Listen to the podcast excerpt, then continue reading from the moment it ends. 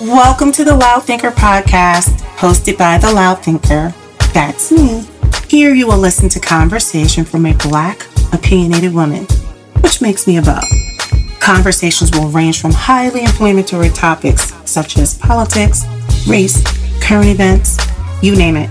What you will get are my thoughts, my opinions, my feelings, because I am free from groupthink. So get comfy and enjoy the Loud Thinker experience.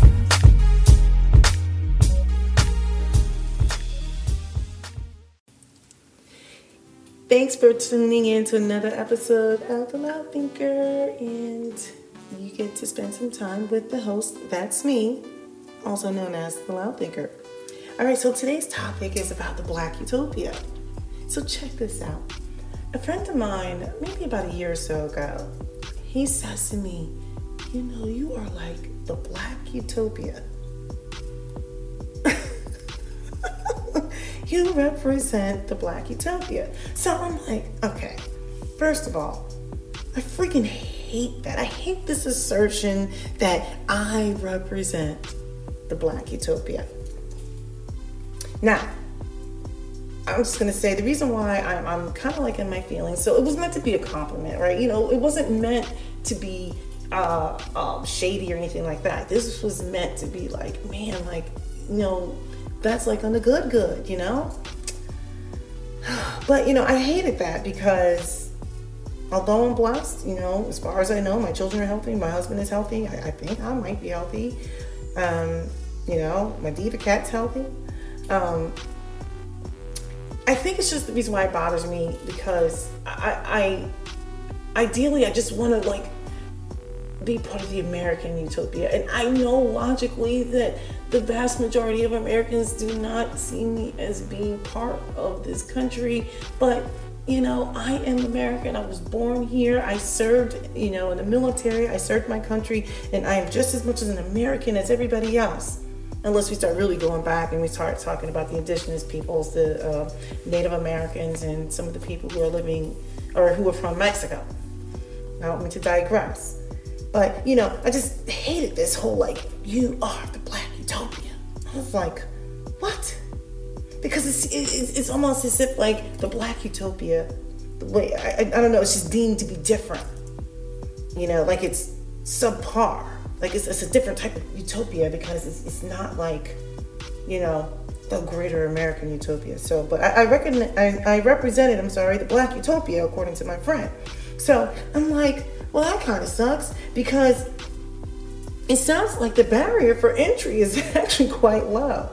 I mean, think about it. Now, don't get me wrong. I have a good life. I don't want anyone to think that that I, I am complaining about my my my um my situation or anything like that. I'm blessed, and and and that's all all I want to get into, right? I, I don't want to. I don't want to. I don't. How do I say this? It, it's not that I can't appreciate, you know, how good God has been for me, but it just seemed like the barrier for entry was really low. I mean, it was like, well, have you never been to jail?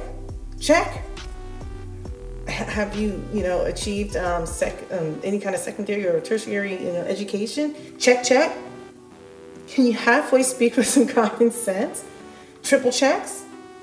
You know, for some people, you know, it's synonymous with having a white collar job. I hate when they call it white collar job. You know, why can't they just call it a professional job? But I don't know. It was almost as if like, you know, by virtue of my black black blackness, you know, like I don't qualify for the American utopia or the American dream. I qualify for this this this subset, this the black utopia. I freaking hate it. It's, it was like I was being chosen to represent all of the blackity black blacks. you know, like I said, it, the spirit in which the comment was made was not meant as a negative thing. It wasn't. So, you know, I went to my handy dandy friend Google, and apparently I found a Merriam online definition that stated that utopia is a place of ideal perfection, especially in laws, government, and social conditions. Now,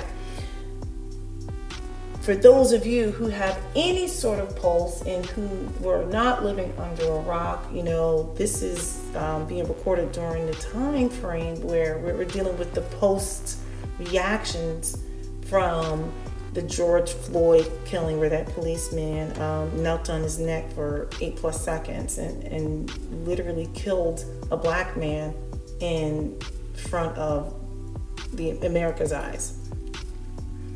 We're dealing with uh, the Karen culture, you know, where we have white women who are engaging in calling the police on black people. And we're, we're seeing all the videos of the police brutality. We've got the marches. We've got all that good stuff happening right now right? Well i'm not saying that the tragedies are good but you know the protest is is good. So getting back to this this definition about utopia being a place of ideal perfection, especially in laws, government, social conditions, that is what utopia is defined by. So I'm trying to figure out what is this black utopia because the last time I checked, you know,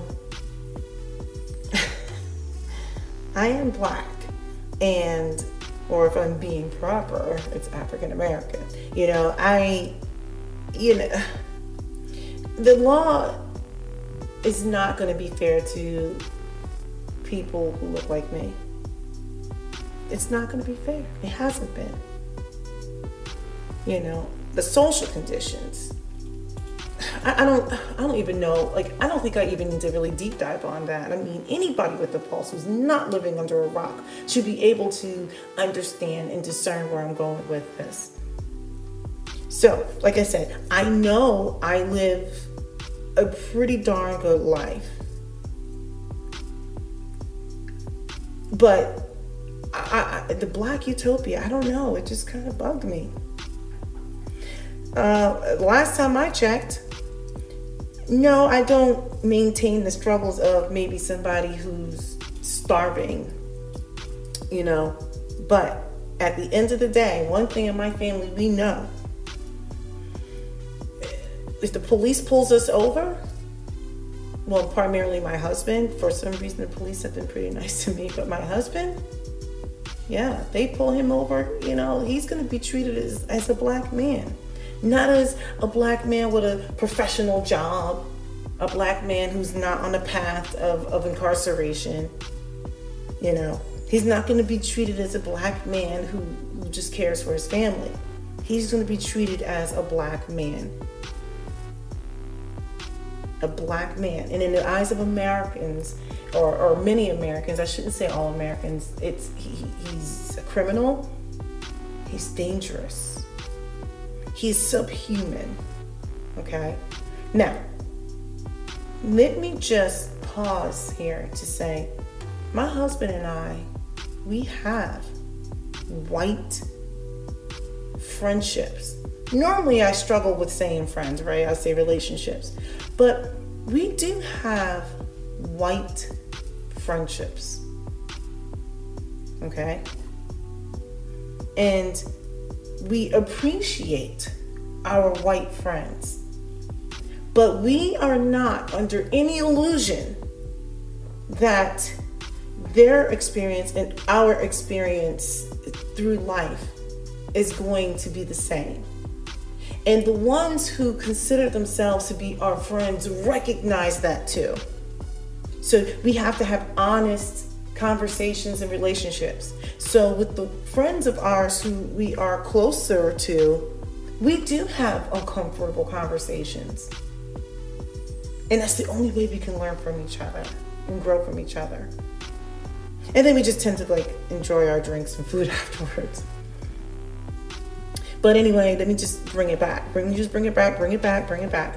Um, I wanted to circle back to the fact that at the end of the day, my husband and I and our four children, we are a black family, and they people aren't going to care if we're a black family who lives in an urban environment or who lives out in the suburbs where we are. We live in a safe neighborhood. We live in a really nice neighborhood. We're, we are not under any threat of violence my children are unaware of certain things. I guess they live in a protective bubble. it's sometimes good, sometimes bad, but they are becoming more aware because we did not censor them from watching what was happening on television. You know, when they were watching people call the police on a man while he's sitting there just trying to watch birds in, in, in Central Park, New York City. Amy Cooper. I have not forgotten you. You weaponized that privilege, man. That, that was that was just team too much. And my children did not have the luxury of being shielded, of, of um, you know, not having to like watch that we didn't censor that because at the end of the day, they're still black children. They're black children. They're going to be judged by the color of their skin. Their beautiful skin, such beautiful skin. Did I tell you how cute my kids are? My kids are really cute, by the way. And and I know I'm biased, but my kids are oh, they're so cute. But um, yeah, so we have the same issues when we go out. You know, people are to assume certain things. Now, granted, you tend to to frequent areas where you don't have to worry about those things, and they, people talk to you nicely and hello, Mr. So and so, and oh, it's so good to see you. Blah blah blah. The kids are getting so big. Blah blah blah. Yeah, right. But just I just want people to understand, like we, we we may not have the same issues as those who might be living in austere conditions but we're not under any illusions here. You know, we really want the same things as the rest of the people in the United States of America. We want our children to be healthy. We want our children to get an education. We have some of the same worries and insecurities. Like, is that boy over there normal? He might be a little suspect because I think that he may have a screw loose. You know, we deal with the same things as every other family, but we know that the color of our skin is another added thing on top. So this this utopia, you know, I don't know. Like I said, we still get pulled over by the police, or at least my husband does. I have to lean in on my oldest and let him know that he doesn't have the luxury of trying to be average because his mood is he just doesn't feel like producing you know, even in this so called black utopia that my friend thinks we live in, we are reminded of who we are. We are not we are not exempt from the laws, the government, or any of these social conditions that afflict us in normal everyday life. So yeah, my husband and I haven't been in jail. I don't know, I think my husband was when he was a kid because he was a hot mess. But yes, we do boast higher education. We both are employed in STEM fields. You know, for those who don't know what STEM is, that would be science, technology, engineering, and mathematics. Or was it medicine? Heck, I'm in the STEM field and I'm butchering the acronym. I, I, you know, we, we both have traveled out of the country. My husband actually married me. No, he didn't abandon his children. I don't know, does that equate to being part of the Black Utopia?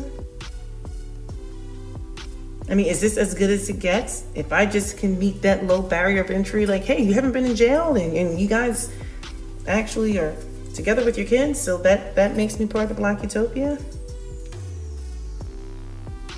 If I live in, you know, suburbia, is that part of the Black Utopia? I don't know. All right. So that's that's pretty much it. I know that I, I kind of like I, I, didn't mean to like suck the energy out, but it just kind of like messed me up a little bit. I'm like, well, why does that have to be what, what makes us part of the Black Utopia? you know? And he said, well, you're considered wealthy. I'm like, wealthy? And now, now let me just say this: we are not wealthy.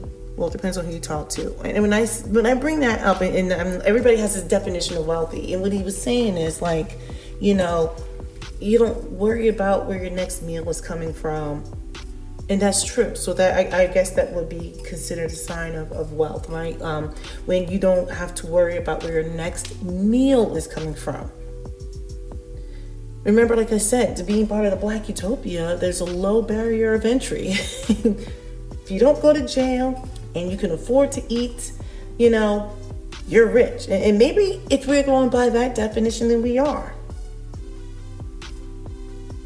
I feel like we should leave that term for those who have accomplished far more than what my husband and I have done. Because at the end of the day, we still have to work. Okay? Um, we are not, and I know utopia is not just based off of wealth, but with wealth comes access to, you know, hopefully better health. If you can eat better food, have access to better food and education, opportunity, um, healthy environment in terms of fresh air and, and that type of thing. Okay. Um, I don't know. I know. I just want to, hey, thank you guys for listening to this. I, I know this is probably kind of like, what is she talking about?